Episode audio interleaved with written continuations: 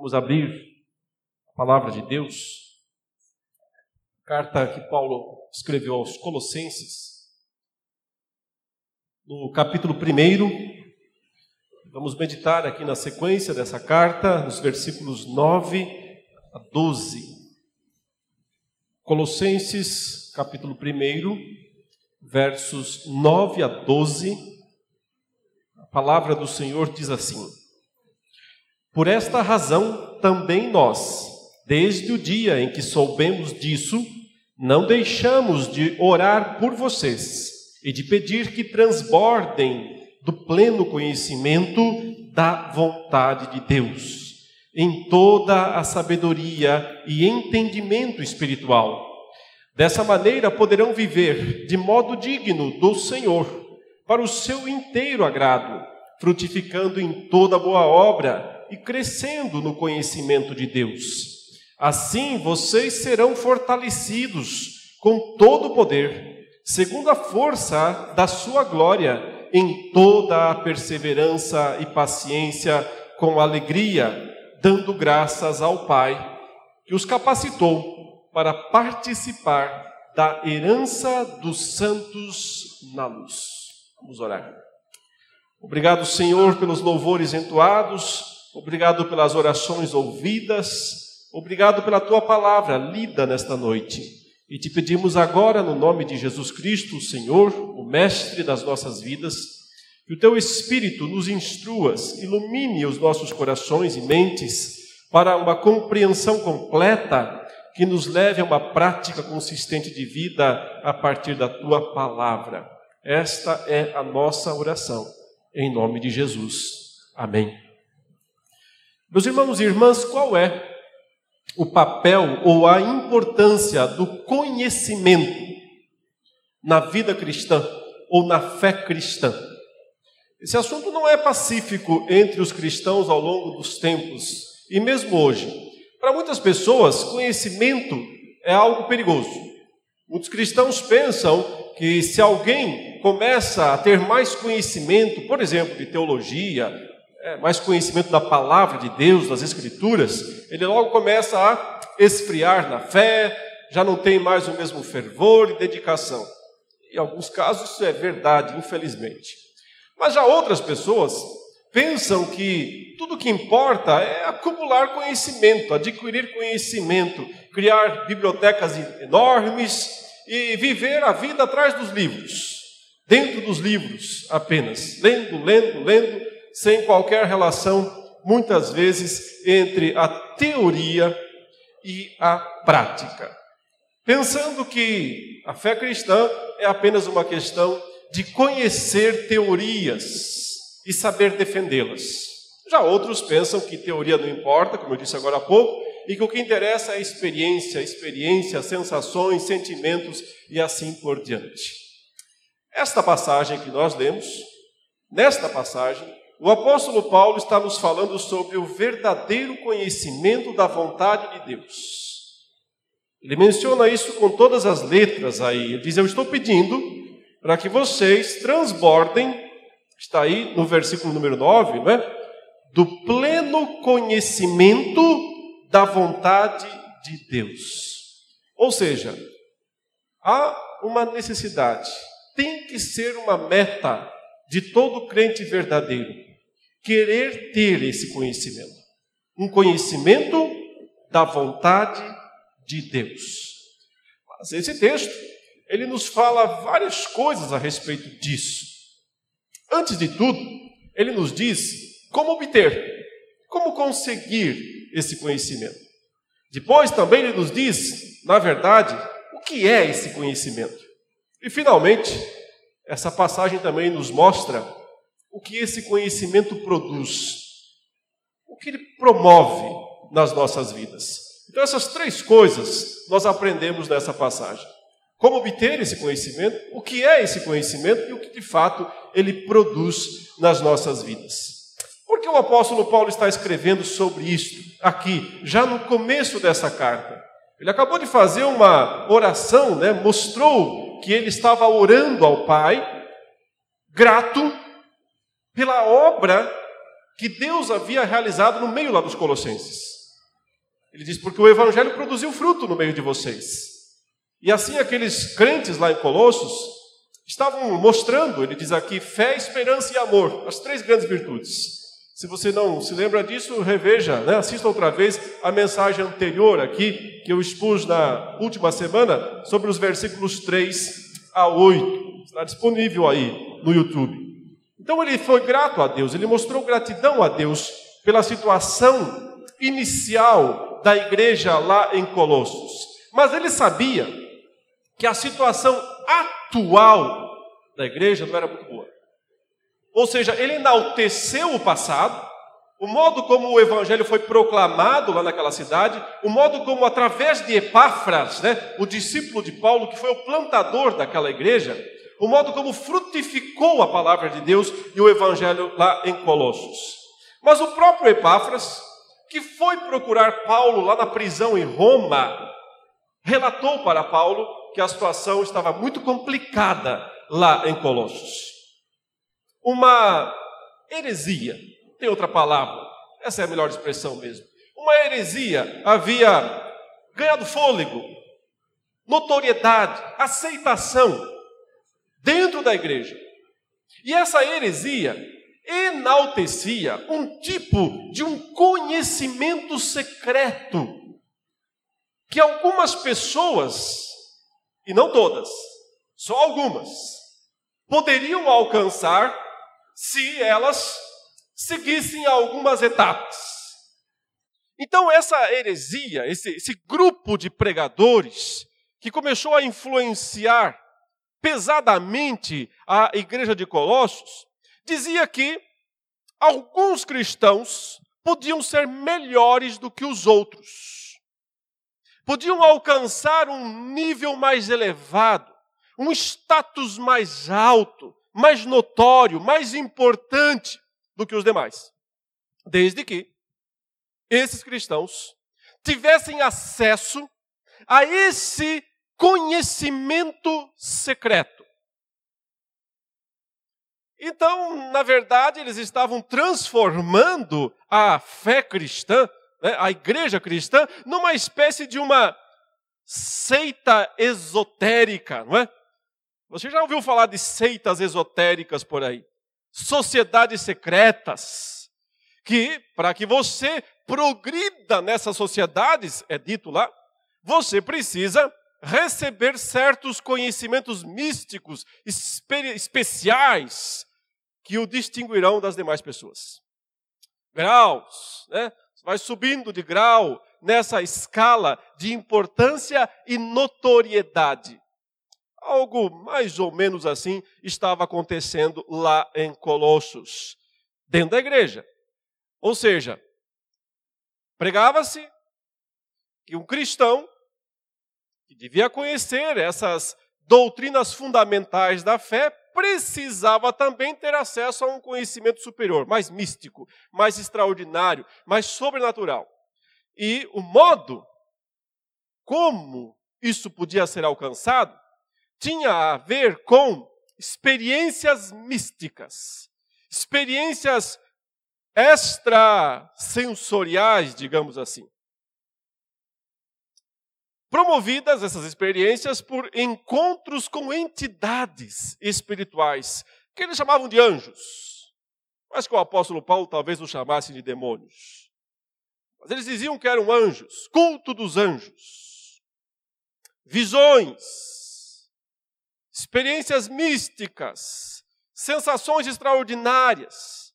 E esse conhecimento hiper espiritual aí daria então aos colossenses uma posição mais elevada, de mais destaque na própria fé cristã, e muitos colossenses estavam embarcando nisso, porque na verdade isso era algo bastante comum nas religiões daqueles dias, as religiões pagãs.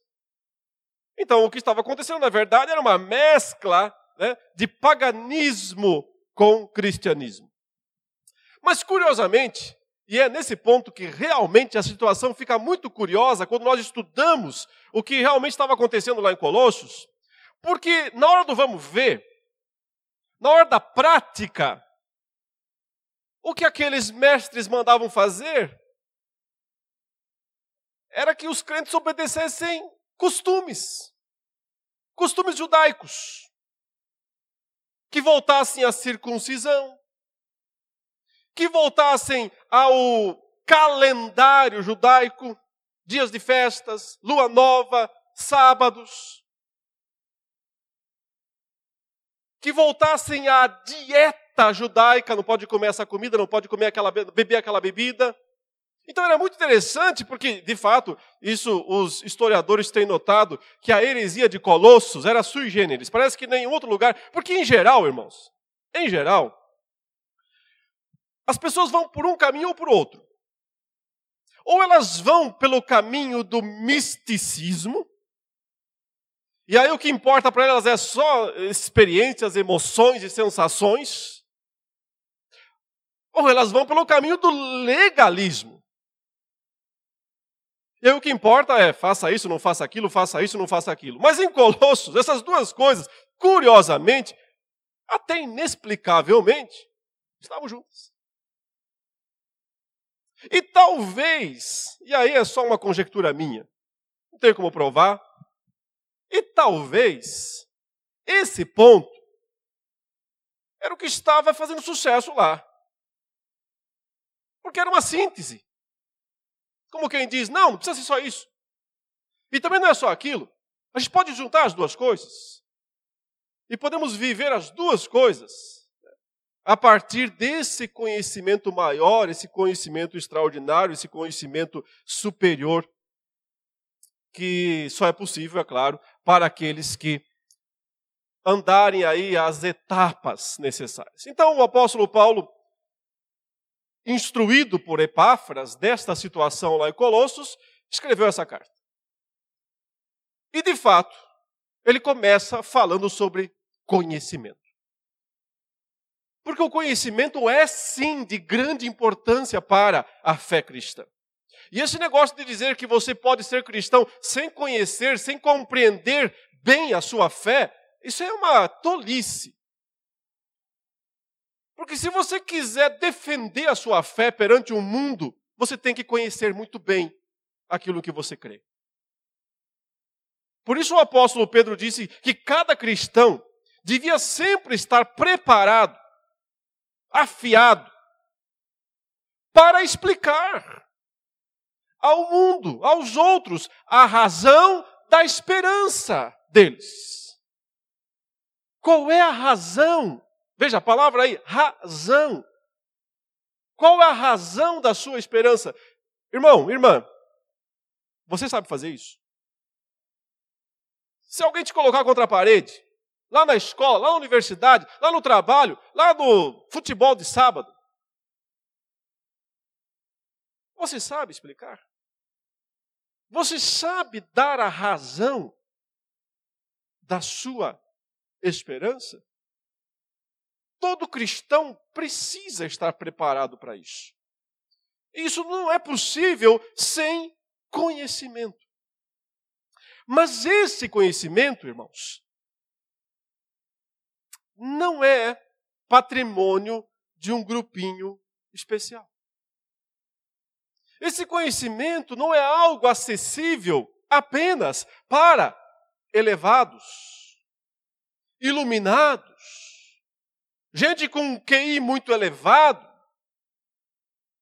Esse conhecimento não é um patrimônio de gente com graduações, pós-graduações, mestrados, doutorados. Eu, obviamente, não posso falar mal disso, porque eu estou no meio dessa história toda aí. Mas esse conhecimento está perfeitamente e plenamente acessível a cada crente. E note que o apóstolo Paulo já nos mostra isso, porque ele nos diz já de cara aqui como obter esse conhecimento, esse grande conhecimento, esse verdadeiro conhecimento. Pedindo a Deus.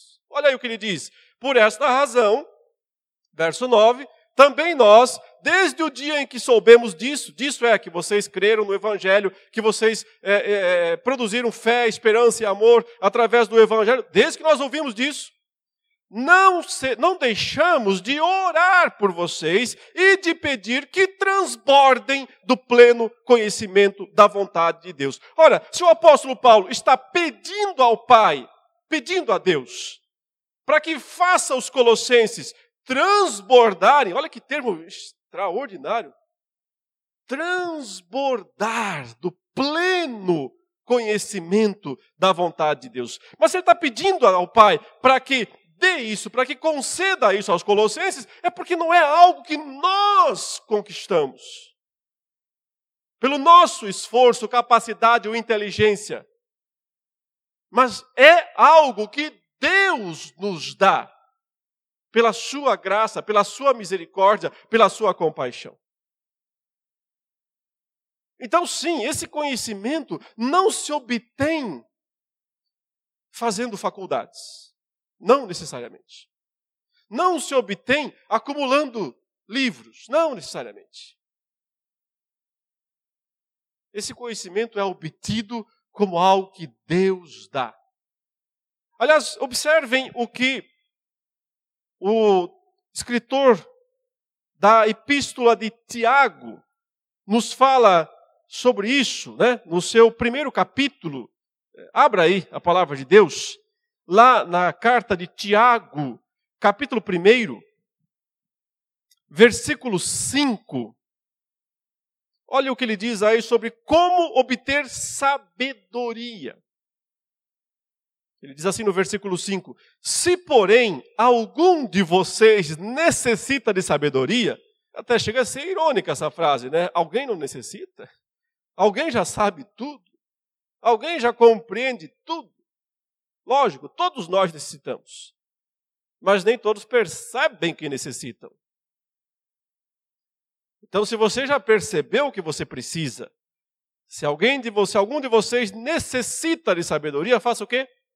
Peça a Deus, que a todos dá com generosidade e sem reprovações, e ela, a sabedoria, lhe será concedida. Peça-a, porém, com fé, em nada duvidando, pois o que duvida é semelhante à onda do mar, impelida e agitada pelo vento.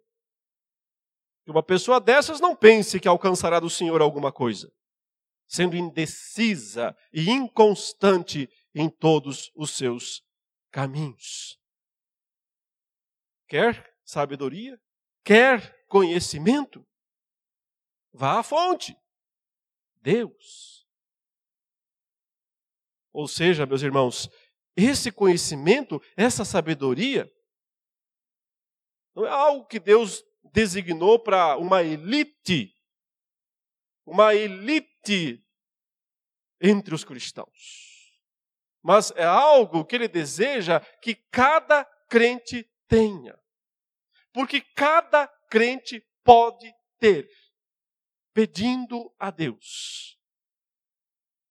Aprendemos de toda a Escritura que você pede sabedoria, estuda a palavra de Deus, e o Espírito de Deus iluminará a sua mente e o seu coração para compreender a vontade de Deus expressa, revelada na sua palavra.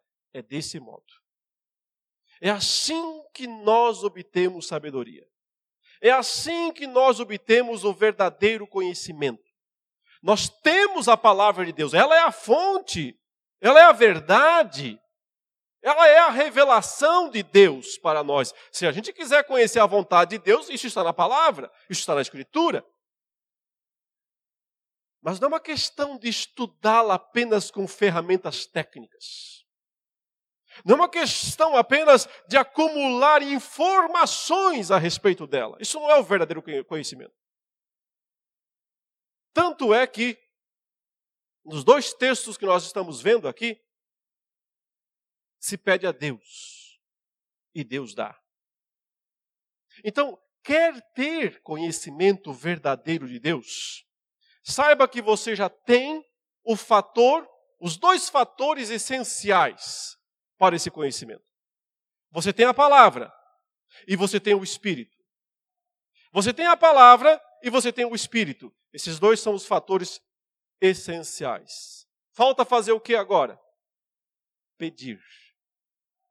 Pedir a Deus, orar ao Senhor, para que, enquanto você lê, toma conhecimento da palavra de Deus, o Espírito dele o ajude a compreender a vontade de Deus na Escritura. É deste modo que nós recebemos o conhecimento verdadeiro, através de Deus. Deus é quem nos dá, não somos nós que obtemos pelos nossos recursos.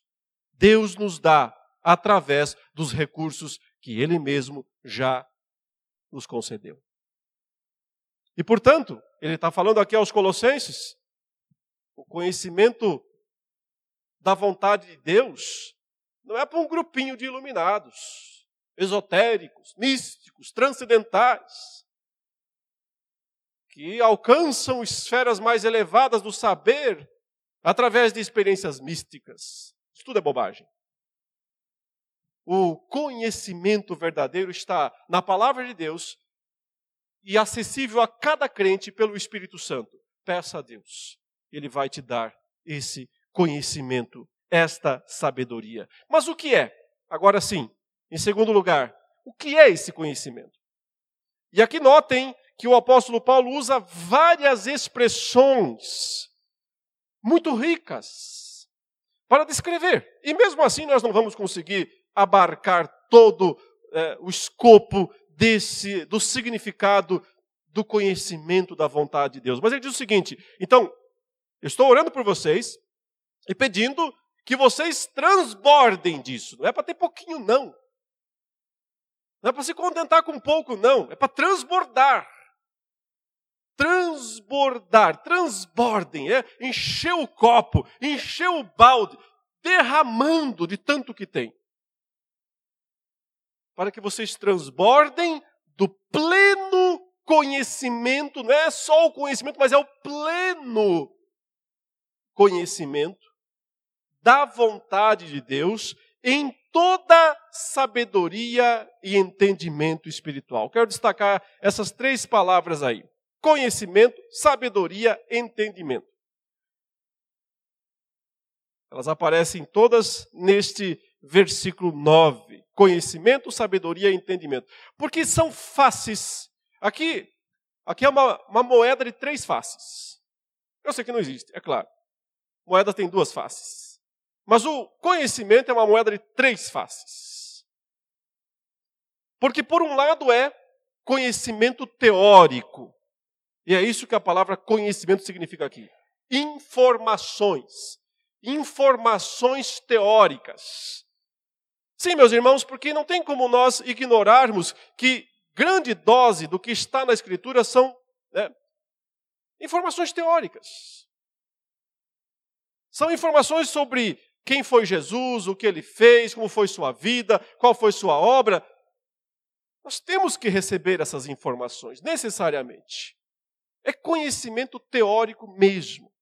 Um cristão acumula, sim, senhor, muito conhecimento teórico ao longo da sua vida. Não se pode desprezar esse conhecimento teórico, que é necessário. Só que esse conhecimento teórico não é árido, não é frio. Se for, é falso. Nem verdadeiro é, é imitação. Então, esse conhecimento, sim, é entender os grandes fatos da Escritura. E observem, o que o, o apóstolo Paulo fará daqui para frente, a partir do versículo 13 em diante, basicamente é descrever detalhadamente, exaustivamente, quem é Jesus Cristo. explicar quem Jesus Cristo é, o que ele fez, o que ele significa, como nós devemos entender essas coisas e como entender essas coisas transforma, impacta a nossa vida em todas as esferas dela. Porque, na verdade, qual é a vontade de Deus para as nossas vidas? Que nós conheçamos quem é Jesus Cristo. Conheçamos de fato, não um conhecimento de segunda mão, mas um conhecimento de primeira mão um conhecimento da pessoa de Jesus Cristo. Nós temos que saber quem ele é, o que ele fez. Por isso que ele começa aqui, né, a partir do versículo 13 e 14, falando que ele nos resgatou do império das trevas. Depois fala no verso 15, ele é a imagem do Deus invisível, o primogênito da criação, pois nele foram criadas todas as coisas nos céus e na terra. A gente vai meditar sobre isso em tempo apropriado. Mas você já começa a perceber que ele está explicando exaustivamente, detalhadamente, quem é Jesus Cristo. É conhecimento teórico, sim. É necessário conhecer as verdades, as verdades que a Escritura revela. Mas, ao mesmo tempo, ele adiciona uma outra palavra, um outro termo aqui, que é sinônimo, sim, Aliás, é, como eu disse, são três faces da mesma moeda: conhecimento, sabedoria. A sabedoria parece ser uma, uma forma de conhecimento menos teórica. Parece ser uma forma de conhecimento mais experimental, prática tem a ver com o aprendizado através da vida, através das experiências. Sabe, quem passa por muitas experiências aprende muita coisa. É, nem todos aprendem, muitos vivem cometendo os mesmos erros. Mas normalmente, as experiências nos tornam maduros, experimentados. Então, Note, esse conhecimento ele é ao mesmo tempo teórico, porque existem verdades que nós temos que conhecer a respeito de Deus, a respeito de Jesus Cristo, a respeito do Evangelho, a respeito de nós mesmos, a respeito do mundo, a respeito do mundo vindouro, do mundo por vir. São verdades que nós temos que conhecer, mas as quais também nós aprendemos pelo relacionamento que nós temos com Deus. E, meus irmãos, vejam, olhem para o modo como Jesus ensinou os seus apóstolos. Olhem para a escola de Cristo. Você tinha as duas coisas lá, o tempo todo. O Senhor sempre ensinou os seus apóstolos usando essas duas valências essas duas faces aí desta moeda, mas daqui a pouquinho você vai ver uma terceira ainda. Ele frequentemente parava onde ele estava e formalmente abria a Bíblia e lia e explicava e ensinava. Ele fez isso muitas vezes. Lá no monte estava Jesus assentado. Quando se aproximaram dele os seus discípulos, e ele passou a ensiná-los, dizendo: Bem-aventurados os pobres em espírito, porque deles é o reino dos céus. Bem-aventurados, e haja sermão. Passou-lhe um belo de um sermão para eles. Capítulo 5, 6, 7 de Mateus, o sermão da montanha. No outro dia, o Senhor Jesus, já mais para o final do seu ministério, proferiu uma condenação sobre Jerusalém e disse: E aqui não vai, e, e, e vocês não me verão mais, a não ser no dia da minha vinda. Porque eu vou, a justiça de Deus vai cair sobre vocês, sobre essa geração. E foi embora. Outra vez ele está sentado lá no, no Monte das Oliveiras, parece que era a sala de aula. E os discípulos chegaram e disseram: é, Mestre, que foi aquilo, hein? Que foi isso aí que o senhor acabou de dizer, essa condenação toda aí. Que não vai ficar pedra sobre pedra que não seja derrubada. Fala para a gente, mestre. Quando isso vai acontecer? Que sinal haverá da tua vinda? Anotem.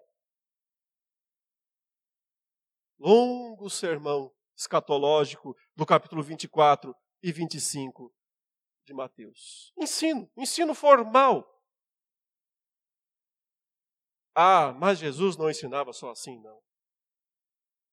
Não era só quando ele se assentava e fazia aquela longa exposição para os seus discípulos, porque ele os ensinava andando pelo caminho, porque ele os ensinava na ida, na volta, na entrada, na saída, porque ele os ensinava através de relacionamento, porque discipulado é relacionamento. E Jesus escolheu aqueles doze, como diz a palavra, para estarem com Ele. Dia e noite. E depois para os enviar a pregar. Sabedoria nós obtemos de fato quando damos um passo além do conhecimento teórico. Quando o conhecimento teórico se mescla com uma vida de caminhada com Cristo de quem anda com Jesus, de quem no dia a dia experimenta a presença de Deus e vai em cada instância do caminho pondo isso à prática, né, em prática, nos testes, nas lutas, nas dificuldades. E assim ele vai experimentando cada vez mais este conhecimento. E ainda o apóstolo Paulo usa uma terceira expressão aqui que ele diz entendimento. Sim, essa tradução não ficou tão boa, porque parece ser muito recapitulativo do que ele já disse. É, entendimento, talvez os tradutores ficaram um pouco preocupados, porque o termo significa mesmo percepção. Percepção. Quase uh, aquela palavra inglesa, né? Insight. Quando você tem uma percepção, você mata a charada do nada. Parece, do nada. Você estava lá com um problemão para resolver, ficou dias e dias e dias e dias tentando solucionar, fazer, fez todas as contas, não conseguiu, e de repente, sabe, a ideia, acende a lâmpada, e você distingue, consegue ter um discernimento. Sim, também isso tem a ver com conhecimento. Porque o conhecimento só é pleno quando nós podemos, na vida como um todo, na vida cristã como um todo, ter essas três coisas? Um conhecimento teórico, um conhecimento experimental e um conhecimento que também é. E eu não gostaria de usar essa expressão, mas é quase como se fosse uma intuição. Obviamente não é intuição. Porque a palavra correta é iluminação.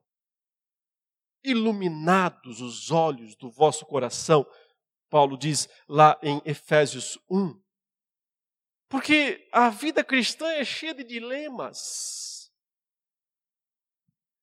A caminhada é cheia de armadilhas. E se nós não tivermos essas três coisas, nós frequentemente vamos errar nas escolhas.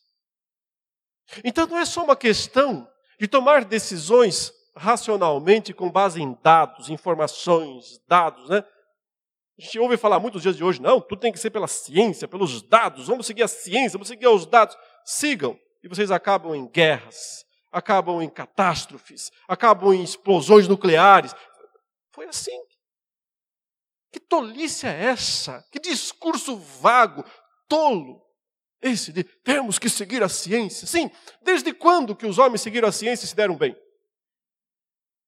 Desde quando? Quase sempre a ciência é um instrumento na mão dos piores. Sim, conhecimento teórico é importante, mas ele não é suficiente é preciso também ter o conhecimento da experiência, a sabedoria do relacionamento com Deus. E há situações, irmãos, que só mesmo uma dica celeste, instantânea, na hora, para nos ajudar a tomar a melhor decisão. E essas três coisas são três lados de uma mesma e uma só moeda. Uma moeda de três lados aqui. Que compõem esse verdadeiro conhecimento. Que nada mais é do que um conhecimento da pessoa de Cristo aplicada à nossa vida para no dia a dia nós sabermos o que fazer. Que escolhas tomar. E aí notem, o apóstolo Paulo diz: Dessa maneira, se vocês tiverem esse pleno conhecimento, em toda sabedoria e entendimento espiritual, dessa maneira poderão viver de modo digno do Senhor. Então veja, aí estão as três coisas, né? Como ter esse conhecimento, o que compõe esse conhecimento e para que ele serve. Como ter? Pedindo a Deus. Ele já nos deu a palavra, já nos deu o Espírito, agora tem que usar esses dons, pedindo a Deus que nos dê esta sabedoria, este conhecimento. O que é esse conhecimento? Ele é composto e complexo. Tem a ver com informações teóricas sobre a pessoa de Cristo, sobre a palavra de Deus, sobre Deus, tem a ver com relacionamentos que nós temos com o Pai, com o Filho, com o Espírito Santo, e também, em alguns momentos, Deus nos dá a percepção do que fazer e a gente simplesmente sabe o que fazer, porque Deus nos mostrou isso. De uma forma espiritual. Tendo essas coisas, o apóstolo Paulo diz: para que elas servem, então? Nós podemos viver de modo digno do Senhor para o seu inteiro agrado. O grande objetivo, portanto, vivermos da forma correta, dignos do Senhor para o seu inteiro agrado. Se você continuar a leitura, você vê que ele vai usar quatro verbos agora. E esses quatro verbos aparecem muito bem na língua grega, eles estão no tempo presente e na forma contínua. Porque eles estão mostrando aquilo que vai acontecer, são os desdobramentos. Como esse conhecimento vai se traduzir, esse pleno conhecimento vai se traduzir na prática, o que ele vai produzir, ou o que ele vai possibilitar que nós possamos é, produzir. Então ele diz: dessa maneira poderão viver, de modo digno do Senhor para o seu inteiro agrado. Primeiramente, ele diz: frutificando em toda boa obra. Como eu já falei outros dias, outra vez, né, o apóstolo Paulo gosta da palavra fruto, fruto, frutificar, fruto. Mas aqui ele usa obra também, que não é tanto o seu termo preferido. Que obra geralmente dá a ideia de esforço humano, ação humana mérito humano. Mas quando ele fala frutificando toda boa obra, a gente arrisca do, do nosso vocabulário qualquer ideia de mérito, esforço, porque fruto é uma consequência, né? Fruto é algo que se produz de maneira orgânica quando nós temos os recursos necessários para a produção. Então, esse conhecimento, na verdade, esse pleno conhecimento disponível a cada crente, não só uma elite espiritual, mas a cada crente, é que nos dá o que é necessário para que nós possamos produzir frutos. Frutificar em toda boa obra nada mais é do que obedecer a Deus. Obedecer a Deus, fazer a vontade de Deus. Na luta contra o pecado, é, na luta contra os nossos instintos pecaminosos, na luta contra a nossa natureza pecaminosa, contra os nossos pensamentos pecaminosos, contra o nosso jeito de ser pecaminoso. Frutificar em toda boa obra é anular essas coisas aí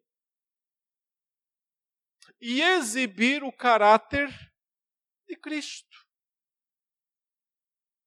Exibir na nossa vida o caráter manso, agradável, justo de Jesus Cristo. O grande padrão, o padrão das nossas vidas. Mas ele diz: além de frutificar em toda boa obra, crescer, diz, crescendo no conhecimento de Deus, porque conhecimento gera conhecimento. Veja, outra vez a palavra conhecimento. Não despreze essa palavra. Se você é crente, muitas denominações cristãs abominam o conhecimento. Estão erradas. Conhecimento é algo importante, necessário. Mas tem que ser o verdadeiro. O verdadeiro conhecimento. E como eu disse, acessível a todos, não a uma elite, não a só quem tem PhD. Todos. Se você tem uma Bíblia e sabe ler, e se não sabe, aprenda. Porque todos podem aprender a ler.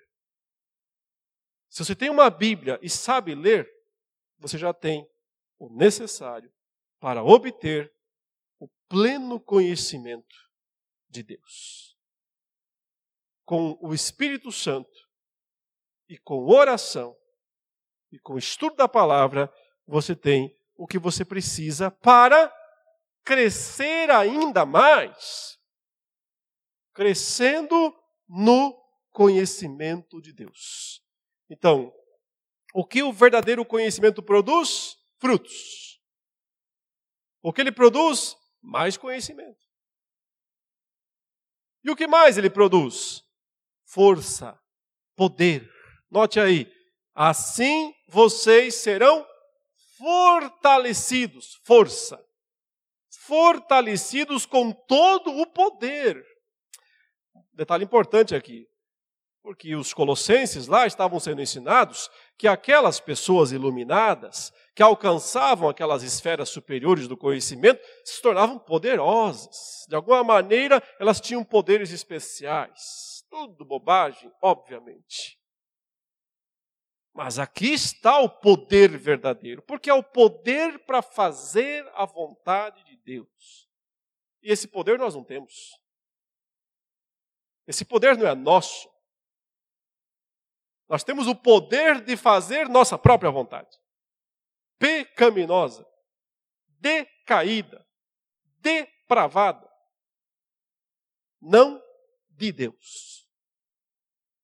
Mas quando nós recebemos esse verdadeiro conhecimento, aí sim nós teremos a força necessária, o texto diz. Assim vocês serão fortalecidos com todo o poder, segundo a força da sua glória. Veja quantas vezes ele usa a palavra poder aí, né? Só lá em Efésios capítulo 1 ele usou mais, porque lá ele usou seis vezes, no único versículo a palavra poder. Usou todos os sinônimos possíveis na língua grega de poder, de força, para descrever o que está à sua e à minha disposição para vivermos do modo digno do Senhor.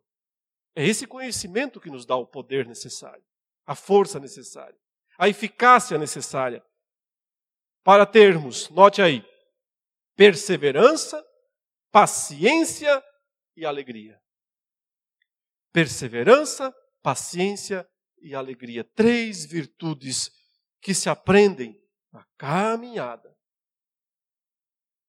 que são colocadas em prova a cada instante da vida. Em cada esquina. Perseverança significa manter a fé. Manter a fé diante de todos os ataques. Paciência significa manter a esperança. Não perder a esperança.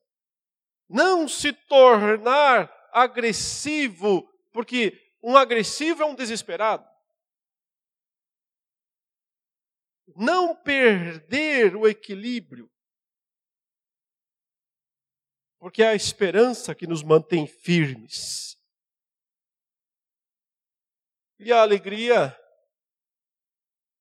é o que nós mais precisamos em meio às lutas, às tristezas, às decepções desta vida. Quando nós simplesmente percebemos que essas coisas já não nos afetam. porque recebemos uma alegria duradoura, perene. Não vai embora. Quando as coisas ficam ruins, quando as coisas se complicam. Então, o que esse conhecimento produz? Frutos. Boas obras. Frutos, boas obras. O que ele mais ele produz? Mais conhecimento. Mais conhecimento de Deus. Com aquelas três faces lá. O que mais que ele produz? Poder, força. Força para seguir em frente com perseverança, com paciência, sem perder a alegria. E o que mais que ele produz? Gratidão. O texto diz: dando graças ao Pai.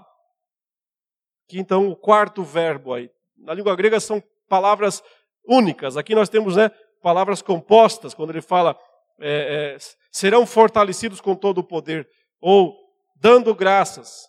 Por isso que não fica tão fácil de ver em português, mas você consegue ver mesmo assim frutificando, crescendo, se fortalecendo e ficando mais grato, ficando mais agradecido, dando graças ao Pai que os capacitou a participar da herança dos santos na luz.